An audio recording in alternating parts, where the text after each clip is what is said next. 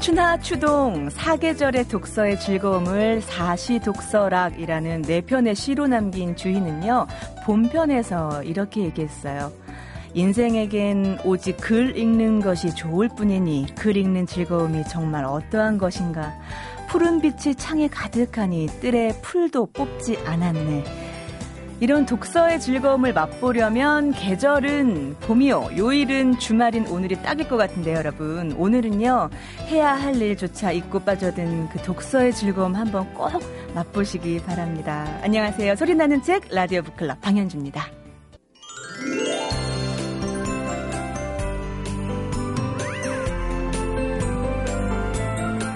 늘 독서의 즐거움으로 우리를 유인하시는 분이에요. 독서평론가 이권우 교수와 함께 만나보는 책마을 소식입니다. 어서 오세요. 네, 안녕하세요. 네, 제가 오프닝에서 얘기했던 주희가요. 네. 꽃잎이 물 위에 떨어지니 이 모두 문장의 자료일세 이렇게 아, 얘기했다는데 네.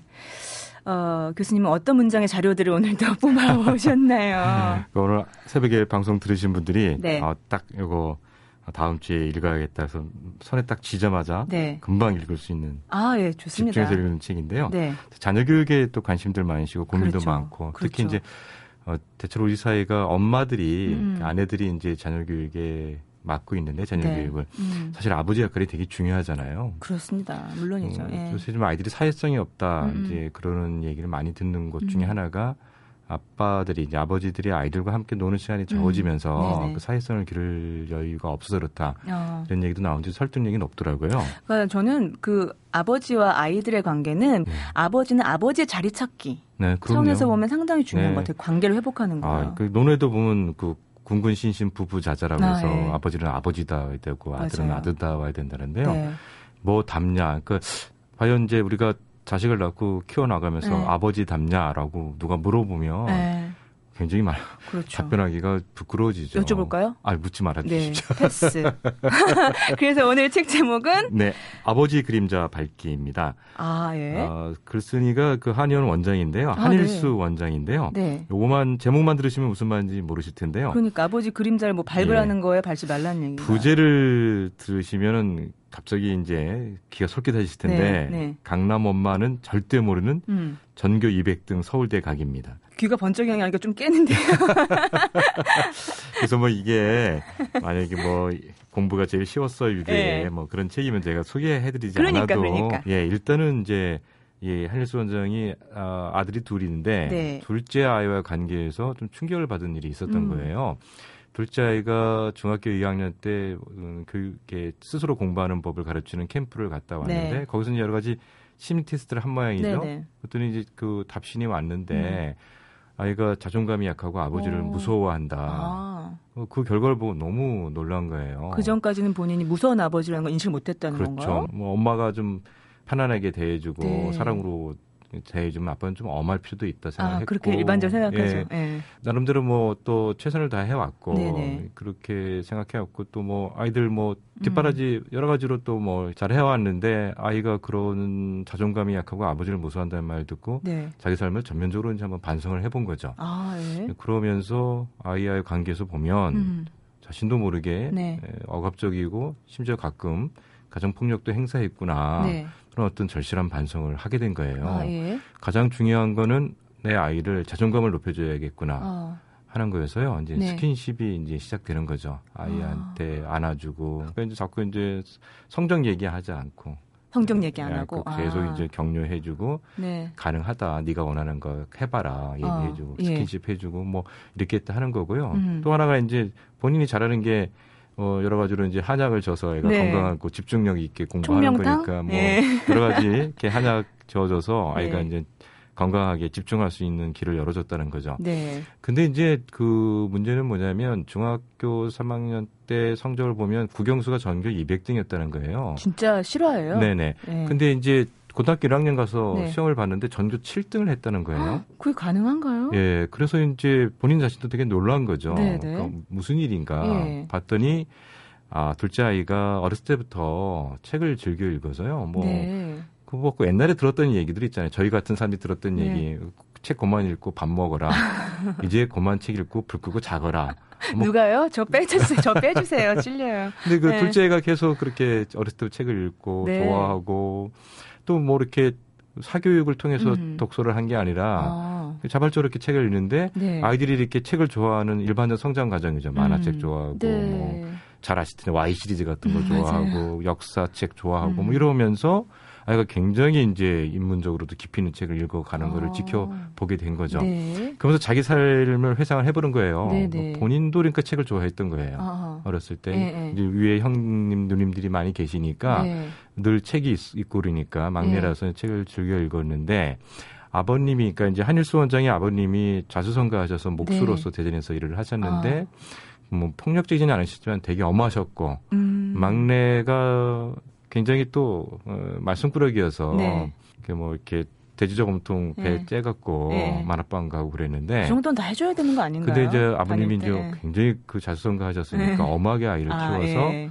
예, 한일수 원장이 어렸을 때 그런 잘못을 했을 때 네. 예, 형하고 누님들이 먼저 혼이 나고 오. 그다음에 이제 교도소로 일부러 아이를 끌고 가서 교도관 보는 앞에 이제 얘 감옥에 가더라. 돼지 배 한 번 갈랐다고 네. 교도소 앞에 갔다고요? 그러니까 뭐이 한일수 원장이 이제 자지러진 거죠. 네. 다시는 안 그러겠다 했는데 이게 왜 중요하냐면 큰 아들이 슈퍼에서 껌을 훔쳤다가 걸렸는데 네. 자기가 어렸을 때 이 잘못을 했었잖아요. 그렇죠. 그러니까 이게 좋은 방법이 아니었잖아요. 예. 아이가 껌을 이렇게 훔쳐서 들켜서 들켰을 때 아이를 혼을 낼때 예. 너무 화가 나니까 자기도 네. 모르게 아이를 밤에 산에 들어가서 한 30분 동안 산에다 버려놓고 데려왔다는 거예요. 네. 그러니까 가만히 보니까 내가 아버지한테 음. 받았던 어떤 나쁜 네. 그 경험을 네, 네. 내가 자식들한테 행했다는 거죠. 그게 투영이 되더라고요. 그러니까요. 예. 그 자기가 굉장히 자신은 상당히 민주라 생각했는데 네. 둘째 아들이 이제 일련의 이 과정을 지켜보면서 음. 내가 과연 어떤 사람 아버지였냐 어. 생각해 보니까 네. 큰 반성을 하게 된 거죠. 그리고 이 책을 보면 그 아버지 그림자 밟기라는 책에 보면 어떤 자기 성찰과 더불어서 네네. 이 시대의 아버지들에게 어떻게 해야 된다는 지침도 있나요? 그렇죠. 그러니까 자기의 실패를 얘기하면서 이런 네. 아버지 되지 말라고 얘기를 하는 거예요. 아, 그러니까 예. 많은 남자들이 사실은 음. 어떤 한 여성을 사랑해서 결혼하고 네. 또 네. 당연히 가정을 이다 보니까 아이를 낳는데 네. 저희들이 이렇게 어, 이 나이 돼서 이렇게 주변 친구들하고 술 마시면서 하는 얘기가 뭐냐면 네. 결혼 자격 시험은 없어도 되겠지만 네. 부모 자격 시험은 반드시 국가에서 봐야 된다. 아, 남자들도 그런 얘기 해요? 아, 그럼요. 알긴 아는구나. 아, 그럼 저 양심이 있죠. 네. 지나고 나면 정말 아무런 준비도 없이. 맞아요. 그리고 또 옛날엔 음. 대가족 때도니까 네네. 여러 가지 경험들을 공유하면서 아이를 키울 수가 있는데. 솔직히 여자들도 마찬가지예요. 그렇죠. 남녀가 다 마찬가지죠. 네, 근데 네. 그리고 부모로서의 역할에 대한 네네. 진전 고민이 없었다. 맞습니다. 결혼까지는 모르겠지만 아이는 네. 정말 다른 문제고. 근데 그렇다고 해서 뭐 운전면허증처럼 음. 결혼 전에 뭐 아빠 자격이 있는지 면허증 시험이 있을 수도 없고 그러니까 이런 책들 그렇죠. 예. 중요한 학습이 되겠네요. 그럼요. 그래서 네. 아버지 그림자 밝기라는 게 뭐냐면 네. 이 한일수 원장도 어렸을 때 그렇게 책도 많이 음. 읽고 고등학교 때 문예반 활동을 아, 했더라고요. 예. 그래서 윤대영 씨 후배더라고요. 아, 네. 문예반. 그래서 그렇구나. 이제 자기 주변에 그 여러 이제 훌륭한 문인도 많고 그러니까 네.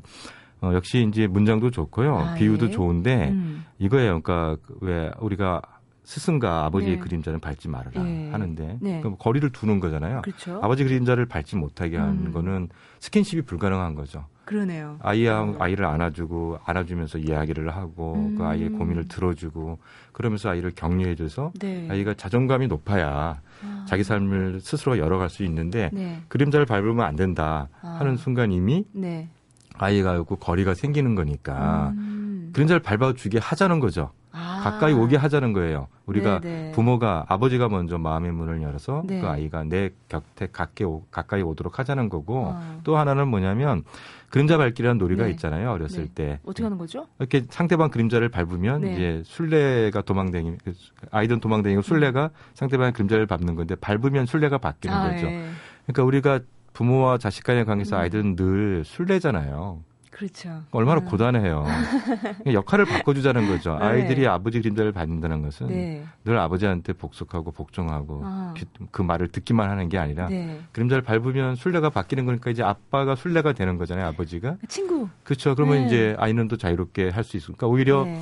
아이들이 부, 아버지한테 갖는 어떤 부담감 예. 이런 것들을 이제 아. 덜어주자 아. 하는 거죠. 그 그렇게 이제 아이의 어떤 아이한테서 나타난 부정적 결과에 대해서 자기의 삶을 반성하고 나는 어떤 아버지 밑에 자랐고 뭐 그래서 어떤 부분에 대해서 자기는 극복하고 싶었는데 네. 그러지 못했는가에 대한 통렬한 반성 속에서 음. 이제 둘째 아이에게 무한한 사랑을 베풀어주고 그 아이가 자존감을 높일 수 있도록 네. 해주고 그러는데 이제 고등학교 1학년 때그 궁금한 거예요. 네. 중학교 3학년 때는 200등 했던 애가 네. 어떻게 고등학교 1학년 때 7등으로 바뀌었을까? 궁금해요. 네. 결국은 독서의 힘이었다는 거예요. 구체적 독서 힘이 어떻게 발현될까요? 네, 그러니까 이제 중학교 때하고 고등학교 때 시험 문제가 네. 유형이 달라져서 아. 통합교과적이고 음, 음. 예, 융합적인 문제가 나오기 시작하니까 네. 기본적으로 다양한 분야의 책을 꾸준하게 음. 음. 읽어온 아이가 음. 당장 그 시험에서 좋은 성과를 보이기 시작한다는 거죠. 근데 이렇게만 딱 얘기하면 단편적으로 받아들이시는 분들은 음. 그래 그러면 책 읽는 학원에 보내가지고 많은 책을 읽게 그게 아니라 네, 네. 스스로 스스로죠. 읽고 네. 묵상할 수 있는 시간까지 인내주는 예, 필요하잖아요. 그럼요. 어, 한일수 원장은 기본적으로 아이들한테 사교육을 시키지 않겠다. 네. 그래서 무진장 노력을 했는데 네. 현실적으로 불가능해서 아. 이에게 이제 한 학년에 한 과목 정도 중요한 음. 과목들 이렇게 사교육 시켰다는 네. 얘기를 솔직하게 얘기해요. 네. 그 본인도 어쩔 수 없이 타협해서 아이를 사교육에 맡기기 일정하게 맡기긴 했지만 네. 한 번도 안 맡긴 거는 독서 분야예요. 아버지가 아들한테 둘째 아들한테 준 중요한 문화적 유전자가 있었던 거예요. 음. 애비 닮아서 네. 책을 아예 그렇게 좋아했던 거죠. 그리고 이 방송 듣는 분들 중에서 하, 나는 책 읽기 싫어하는데 네. 우리 자식도 싫어하면 어떡하지 걱정하시는 분들한테는 어떻게 일단은 그 아버지부터 읽어야죠. 그러니까 네. 책 읽는 가정에서 책 읽는 아이들이 나올 가, 능성이 굉장히 크죠. 그렇죠. 네, 그러니까 네. 아이 아버지가 텔레비전 보고 있고 맞아요. 네, 그런데 아이들이 어떻게 책을 읽겠어요. 라디오 북클럽부터 좀 아, 친하게 아, 좀 하시면서 네, 듣고 그래서 삶 속에서 문화 네. 속에서 가정 속에서 자연스럽게 책 읽는 버릇이 들고 네. 책 읽는 게 좋은 거란 걸 알고 이렇게 되면 아. 아이들이 책을 자기 스스로가 정말 자기 수준에 맞게 만화책부터 시작하기도 네. 하고 그러니까 음. 자녀들을 책 읽는 사람으로 음. 바꾸는 아버지들의 네. 공통점이 있어요. 본인이 아. 책을 읽고 네. 아이들 아이들이 어렸을 때 책을 읽어주거나 이야기를 꾸며내서 음. 말해주는 경우가 아. 많거든요. 예. 예. 그래서 근데 지금 말씀하신 음. 것처럼 아이들이 책 읽는 단계가 있잖아요. 그러니까 만화책부터 시작해서 네. 이제 문자부터 시작해서 네. 이제 그런데 그런 단계에서 아이들이 만화책에서 고당 그 단계를 넘어가는 게 쉽지 않은 그렇죠. 것 같아요. 그게 이제 부모님들이 걱정을 많이 예. 하시는 건데요. 그러니까 만화책을 읽을 때 간섭하지 마시고요. 예. 어느 순간 어느 지점에서 만화책에서 다른 더 문학이라든지 네. 예, 이런 쪽으로 전환시킬 수 있는가 그 전환점을 아. 잘 잡으셔야 돼요. 음. 아이의 성장 과정에서 이제 이제쯤은 이런 책을 권해도 될 거라는 거를 세상에 누가 제일 잘 알겠습니까? 아, 본인이 부모 역할이에요, 부모 어, 역할. 예. 그걸 아이들 스스로가 네네. 하라고 할 수는 없어요. 꽃봉오리가 딱 개화하는 그 순간 좀 기다렸다가. 그렇죠. 예. 스스로 막 벌리지 말고 기다렸다가. 아니, 만화책을 보고 있는 걸 못 보게 하면 아이가 책을 다시는 안 읽죠. 그렇죠. 그럼요. 어. 재밌잖아요. 네네. 아니, 어렸을 때 가장 제일 좋은 게 뭡니까? 음. 재미예요. 집중. 그럼. 재미, 집중. 네. 애들이 끈기. 그쵸. 그렇게 하면서 어. 이제 상급 의 어떤 책을 읽을 수 있는 준비가 되는 거거든요. 이 책에서도 그런 과정들이 네, 돼 있고 또 재밌는 거는 네. 한일수 원장은 네. 아들하고 편지 주고받은 게 이 책에 이렇게 나와 있는데요. 아, 둘째 하는 말이 네. 뭐 아버지 역할은 별로 중요한 게 없었고 네, 내가 다 책 열심히 읽어서 와, 갔다고 자존감 엄청 높은데요. 그래서 아리스 원장이 네. 아들한테 이 책 낼 때 네가 네. 어떻게 공부했는지 공부법 좀 써놓자. 아. 근데 아들내미가 보통이 아니에요. 네. 왜 그런 거를 네.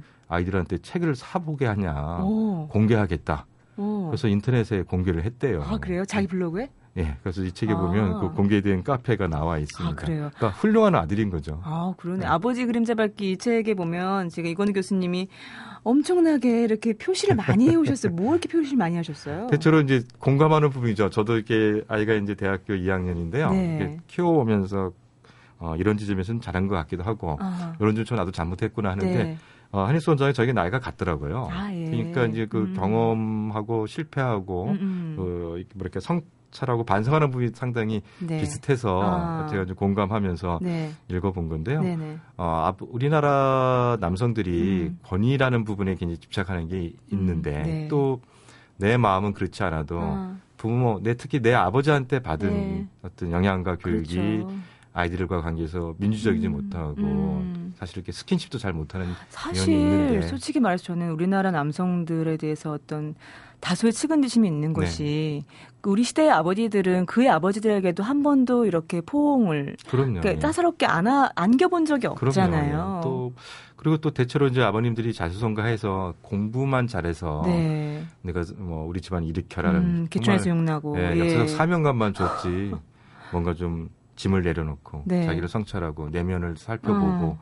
영혼을 살찌우는 데는 네. 그 손길이 없었죠. 그러니까 그런 사랑을 받아보지 않은 사람에게 네. 이 시대는 또 그런 사랑을 강요하니까 그렇죠. 참 쉽지는 예, 않을 예. 것 같아요. 그래서 이제 이 책은 네. 아버지로서 성공한 사례여서 소개해드린다기보다는 네. 아버지로서 내가 뭐를 잘못했는지를 알았을 때 아. 자기를 바꾸려고 노력했다는 거 음, 음, 음. 그게 더 중요하다는 거죠. 어, 그래서 뭐 이렇게 보면 네.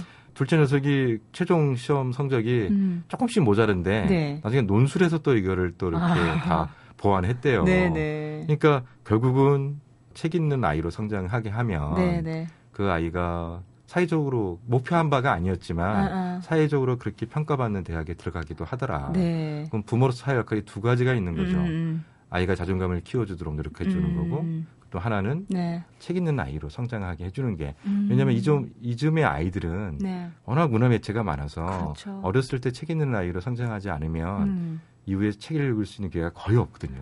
정확한 지적이신 예. 것 같아요. 그래서 뭐 꼭그 네. 대학을 가게 하기 위해서가 아니라 음. 많은 삶을 미리 경험해보고 또 음. 그 풍부한 상상력을 키워줘서 음. 그 우리가 늘 아이를 보호해줄 수는 없잖아요. 그렇죠. 예. 아이가 혼자 서 있을 때 음, 음, 음. 자존감을 지키면서 네. 자기의 꿈을 이룰 수 있도록 해주는 건 역시 책 있는 아이로 성장하게 하는 맞습니다. 거다. 뭐이 이 책의 그때 부제가 뭐 강남 엄마는 절대 모르는 전교 200등 네, 서울대 어, 가기. 서울대 가기. 음. 부제이지만 사실 인생이라는 게 대학이 종착역이 아니잖아요. 그럼요. 그러니까 내가 이 땅에 왜 태어났는지 그 사명을 아는 네, 건데. 네, 그럼요. 그러기 네. 위해서는 책이 아주 큰 동반자가 된다는 거겠죠. 그렇죠. 음. 네, 그런 까니수 원장도 아마 그런 측면에서 네. 자기 경험을 솔직하게 얘기하고, 네. 음, 이제 아버지가 될 사람들이나 이제 어린 아, 자녀를 음. 둔 아버지들이 네. 이 경험을 좀 공유했으면 하는 음. 그런 간절한 마음이 이 책에 담겨 있어요. 네. 예. 책 제목 다시 한번 얘기해 주세요. 네. 그 한일수 원장이 쓴 책인데요. 아버지 그림자 밝기입니다. 알았습니다. 고맙습니다. 네, 감사합니다.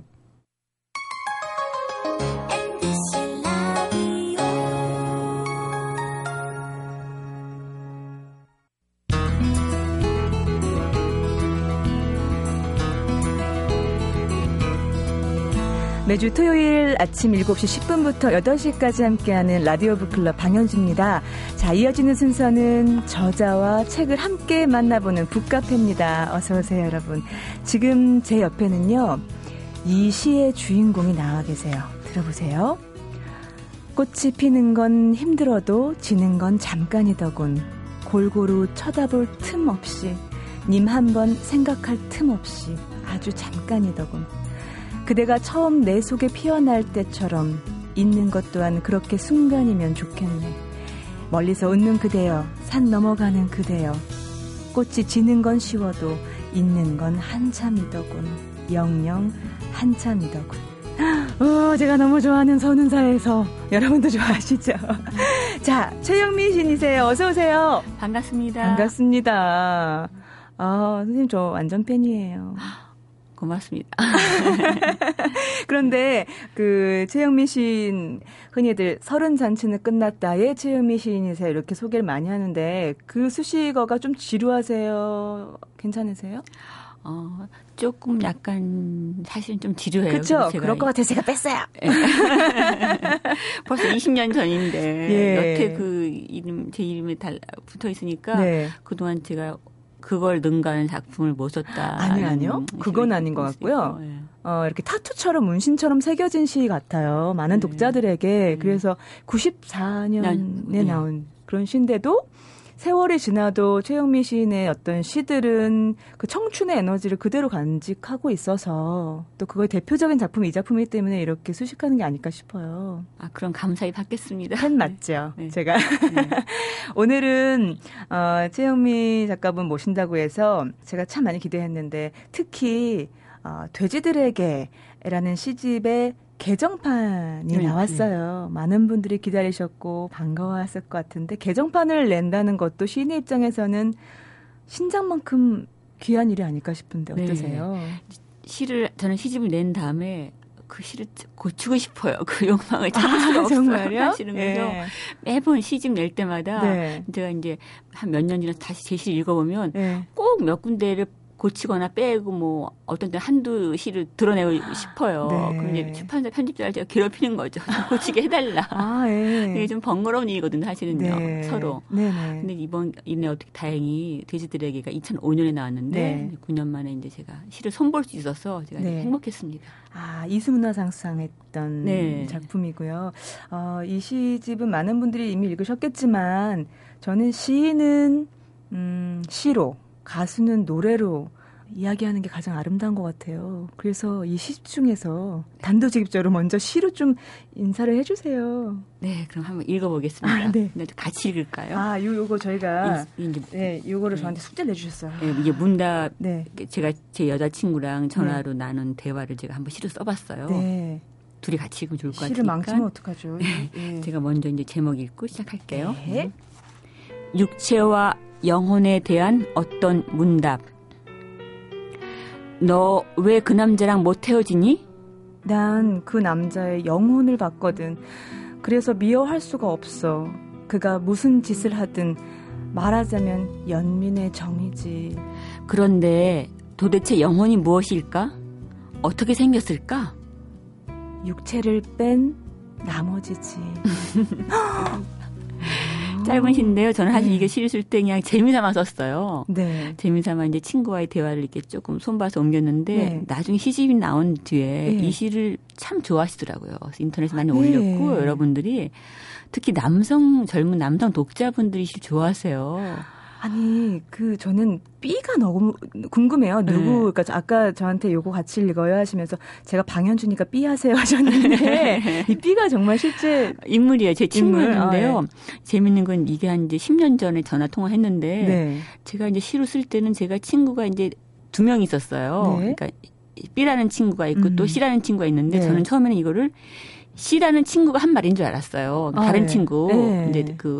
그 개인 사업하는 친구가 음. 있어요. 음. 그 친구가 또 연애를 했는데 네. 정말 힘든 어려운 아주 그 뭐랄까요. 아픈 연애를 했어요. 아, 예. 그래서 제가 옆에서 지켜보면서 참 음. 딱해서 음. 너그 남자는 안 맞으니까 빨리 헤어져라. 아, 네. 제가 계속 그랬거든요.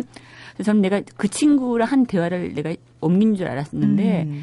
몇년 뒤에 이제 그 친구를 만나서 야 네. 사실은 네. 가 너랑 나랑 나는 대화를 쓴 거야 했더니 걔는 아. 기억이 없는 거예요. 아, 예. 어, 내가 그랬니? 아, 아직 알고 보니까 또 다른 친구가 아니야 그 내가 한 말이라는 거야. B라는 아, 친구가 예.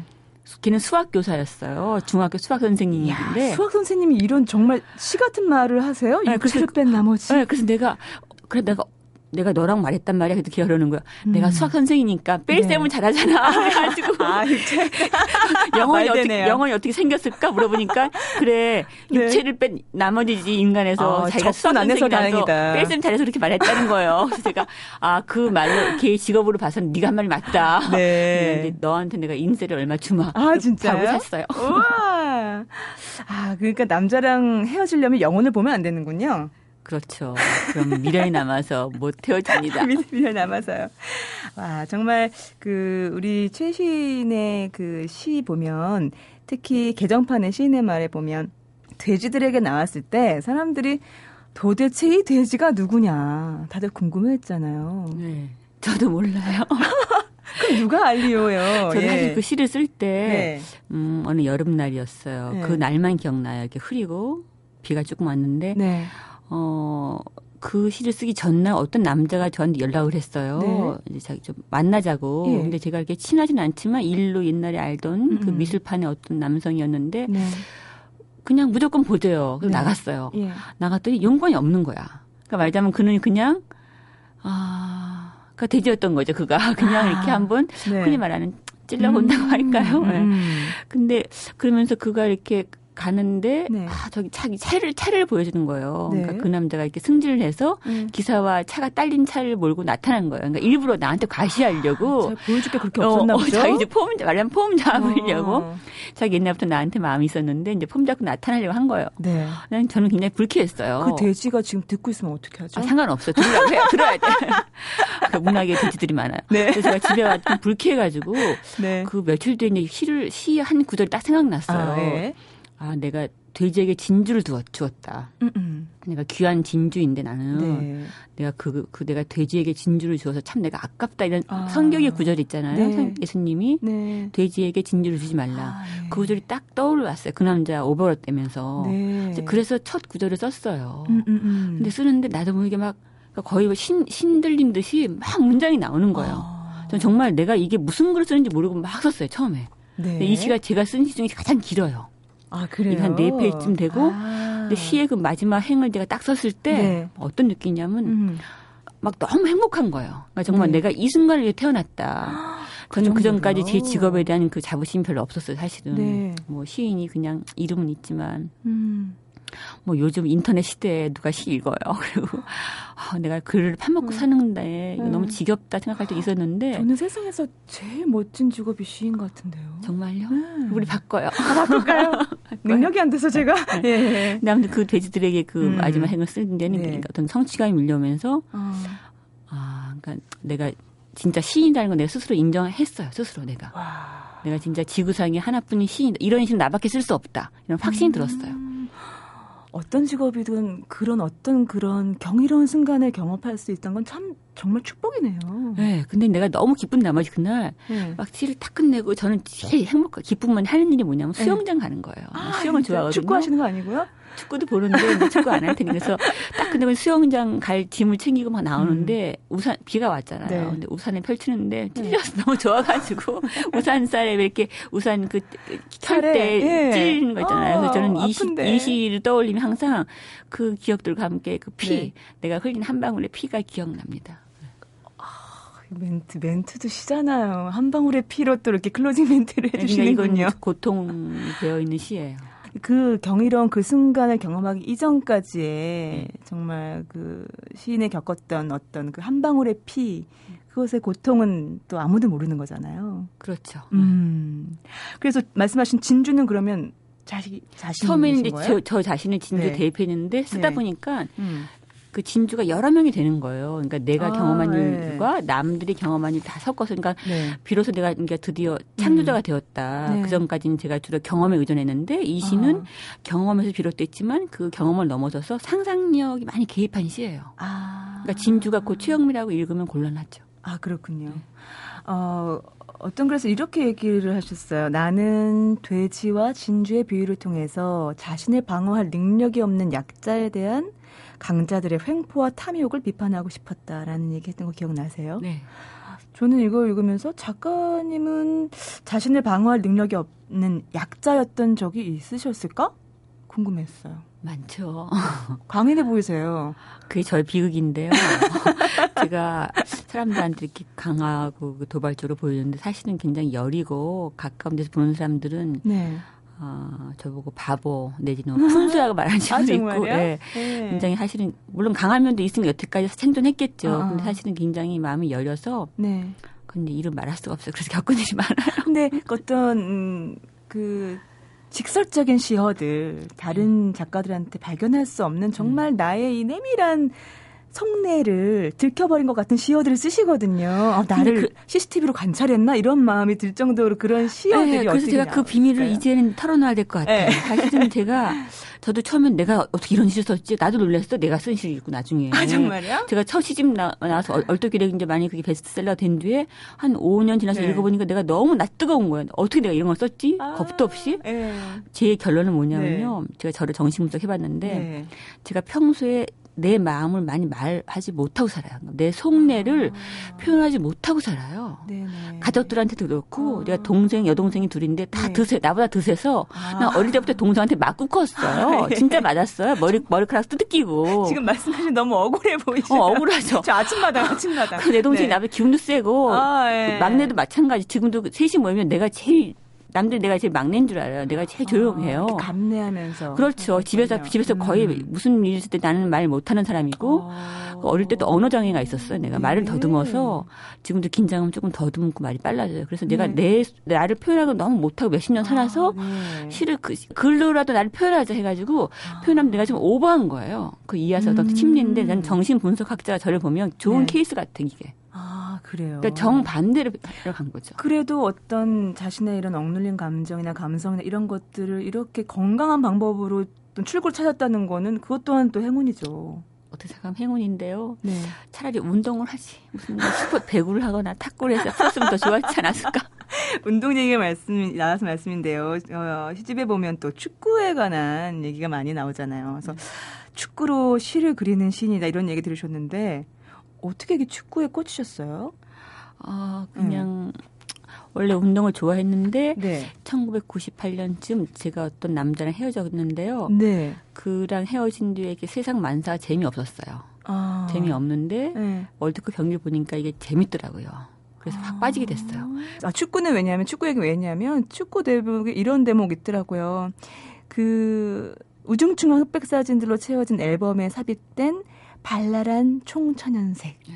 어, 고통을 잠재우는 마약. 네. 이런 표현을 쓰셨더라고요. 네, 바른 거제 고통을 재워주었죠. 축구가. 음. 그러니까 축구를 보면서 그 시련은 아픔을 잊은 거죠. 아. 실은 아픔과 뭐 다른 여러 가지 인생의 고통이 있잖아요. 네네. 여러 가지 힘든 일들을 축구 보면서 잊는 거죠. 그건 아. 저뿐만 아니라 이 전 세계의 많은 축구 팬들이 그래서 네. 축구에 열광한 것 같아요. 아, 고통을 잊기 위해서. 그렇죠. 음. 그 축구라는 게임만큼 흥미진진한 게임이었거든요. 예측할 수도 없고. 몰입하게 되고. 네. 그렇군요. 뭐 여기서 축구 중계를 할 수는 없으니까 그러면 저희는 시에 한번 몰입을 해보고 싶어요. 어, 사실 그 가수분한테 노래해 주세요. 이거 참 무례한 일인데 저는 무례해요. 시인분들 나오면 음. 시좀 읽어주세요. 왜냐면 그거만큼 행복한 시간이 없거든요. 네. 어떤 시를? 그러니까 그 말한 이 돼지들에게 타이틀 시 돼지들에게를 읽겠습니다. 네. 긴데 괜찮죠? 네. 네. 돼지들에게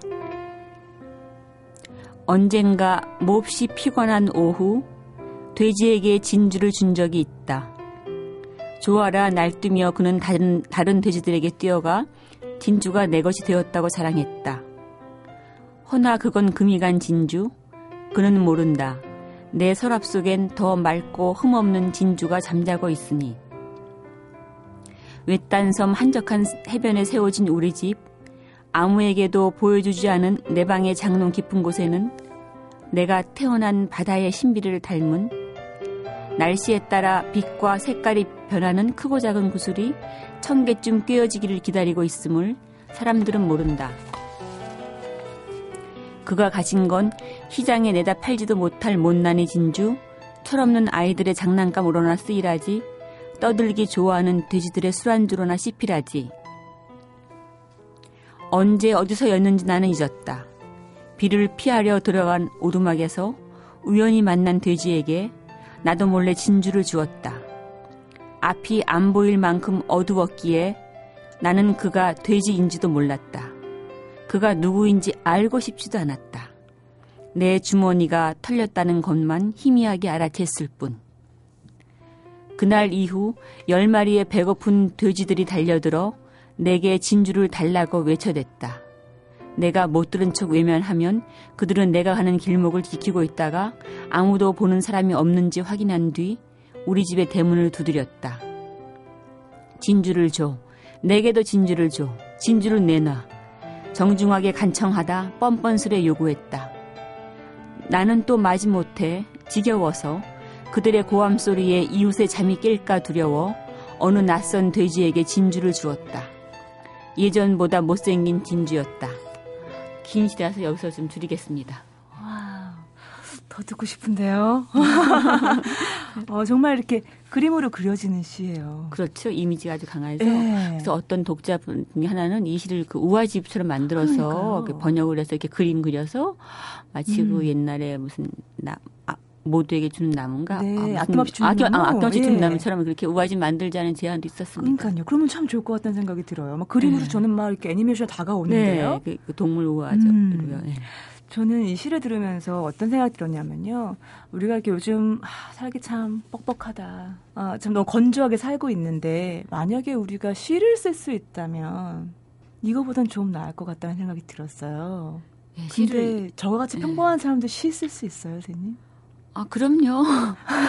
그냥 그 이렇게 등단 이런 거에 게을치 않고 네. 그냥 자신만의 즐거움, 네. 자신의 기력을 위해서 시를 쓰는 건 저는 모든 사람한테 권하고 싶어요. 마치 일기 쓰듯이. 아, 선생님도 예전에 첫 시집 내기 전에 스스로 몰랐는데 내가 시를 쓰고 있었다라고. 네, 어느 날 제 일기장에 보니까 시가 있더라고요. 아. 제가 그 서른 살 즈음에 네. 제가 이제 백수였는데 네. 취직을 못 해가지고 아 근데 어느 날 이렇게 그러니까 일기장에 나도 모르게 시를 썼다는 걸 제가 나중에 발견했죠. 네. 한 서너 편이 있더라고요. 네. 그러니까 제가 외롭고 그러니까 혼자 끄적거린 거예요. 아, 그러면 지금 이 방송 듣고 있는 외롭고 어, 삶이 어, 피곤한, 쉽지 않은 네. 피곤한 고난 네. 분들에게 좀 처방을 얘기해 주세요. 어떻게 하면 우리가 좀 치유받을 수 음. 있을까요? 일단 저는 그 외로운 것보다 네. 지루한 게 더 문제인 거 아, 더 힘들어 견디기가. 맞아, 네. 맞아. 왜냐하면 외로운 건 다 기본이야. 다 외로. 인간은 다 외로워요. 다 외로워요? 어, 혼자 왔다 혼자 가는 아, 거예요. 그렇구나. 저는 이제 외로움보다 더 힘든 건 지루함이에요. 인생의 지루함, 지루함. 이 밥벌이의 지루함. 아, 맞아요. 네. 그래서 저는 시를 읽고 쓰시라고 권하고 싶어요. 근데 네. 시를 쓰려면 일단 음. 좋은 시를 많이 읽어야 돼요. 네. 네. 자기를 표현하는 법을 배워야 되니까 아, 남한테. 예. 그래서 제시도 읽으시고 네. 다른 그 고전을 그러니까 요즘 유행하는 시보다 어 진짜 고전 작가들 있잖아 아, 시인들 예. 뭐 섹스피어라든가 음. 뭐 예이츠 뭐 김수영 시인 네. 신동엽 네, 네. 그런 백서 이런 네. 옛, 옛, 분들 참 시가 참 주옥 같거든요. 또 시, 그 시대를 초월하는 시잖아요. 네, 맞아요. 좋은 시들은 시대를 네. 초월해서 네. 지금 읽어도 새로워요. 그래서 예. 그런 시를 읽으면 지루하지 않고 인생이. 음, 음. 음. 근데 저는 요즘 젊은이들은 뭐 텔레비전, 영화, 인터넷에 빠졌는데 네. 참 안타까워요. 저도 개인적으로 시를 정말 좋아하기 때문에 작년에 저희 MBC 아나운서들 모여서 시 낭송회도 경복궁에서 했었어요. 어, 다음에 그런 자리 있으면 저도 초대해 아, 주세요. 정말요? 약속 네. 손가락 거세요, 선생님. 네. 아 진짜요? 네, 도장 가요. 찍으셨어요? 네. 아, 시각장애 분들이랑 같이 했어요. 어, 아주 소리, 예, 소리로만 듣는 시가 네. 너무 아름답더라고요. 네. 근데 그런 자리가 또 준비되어 있다면서요. 네. 소개 좀 해주세요. 예, 어, 제가 4월 9일 네. 저녁 7시에 제가 시 낭독회를 해요. 아, 예. 그래서 그 홍대 앞에 네. M이라는 카페예요. 음. 더 M 이름이 좀 음. 모던한 영어 영어 M이요. M, 네. M 카페에서 4월 9일 7시에 이제 제가 신앙독회 하는데 그때 제가 네. 이제 제 시 선언사에서를 네. 그 노래를 만든 분이 있으세요. 아, 그래서, 그래서 국악인 그 강건순 선생님이 네. 무형문화재 30호신데 그분이 아. 이제 노래를 하세요. 네. 피아노 반주도 있고. 음. 그래서 이제 노래와 시와 봄밤이 어우러져서 아. 어, 좀 좋은 시간이 될 것 같아요. 제목도 봄밤의 시, 봄밤의 소묘네요. 아, 네. 가보고 싶습니다. 시간 되면 오세요. 아, 그러니까요. 시간을 꼭 제가 내서, 시간이 되면이 아니라 내서 가도록 하겠습니다. 고맙습니다. 아, 그러면 그날 밤에도 들을 수 있겠지만, 저희 애청자분들에게 좀 미리 그러면 한 편 더 낭독해 주시면 좋을 것 같아요. 마지막으로 이 시와 함께 아, 보내드려야 될 것 같아요. 최영미 시인을요. 네네. 하나 읽겠습니다. 네. 대학 시절 사진을 달라는 기자에게 내 앨범에는 20대가 없다. 입학식과 졸업식만 있지 중간이 텅 비었다. 셔터를 누르는 몇 초만이라도 편안히 멈추어 나를 응시할 계절이 없었으니 누가 누구와 친한 증거를 남기지 않으려 이미지에 불과한 종이 조각 때문에 곤란한 일을 당할까봐 우리는 우리의 싱그러운 젊은 날들을 싱그러우며 황폐했던 청춘을 기념하지 않았다. 친구를 감옥에 보낼지도 모르는 자본의 기술을 우리는 거부했다. 친구도 애인도 없는 뻥 뚫린 부재에 대해 빼앗긴 봄날에 대해 나는 전두환과 노태우를 용서할 수 없다. 그러나 그는 오늘도 웃으며 하루를 보낸다지, 골프를 즐긴다지. 추억의 교정에 스물하고도 다섯 번째의 가을이 피었다 치고 혁명도 자유도 진부해진 중년의 거실에 웅크려 나는 독재자를 단죄했다. 좀 너무 센가요? 아침 방송으로는? 아니에요. 저 시처럼 살고 싶어서. 바꿔요, 우리? 바꿔요, 우리. 네. 자, 오늘 하루는 시만 좀 읽고 살았으면 좋겠어요. 그럴 시간이 있으시면 좋죠. 그렇죠. 네, 시간은 만드는 거예요. 맞아요. 정답입니다.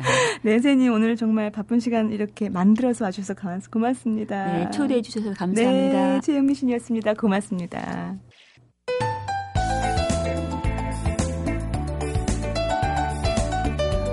갈아탈 역이 얼마 남지 않았다. 서둘러라. 서두르지 마라.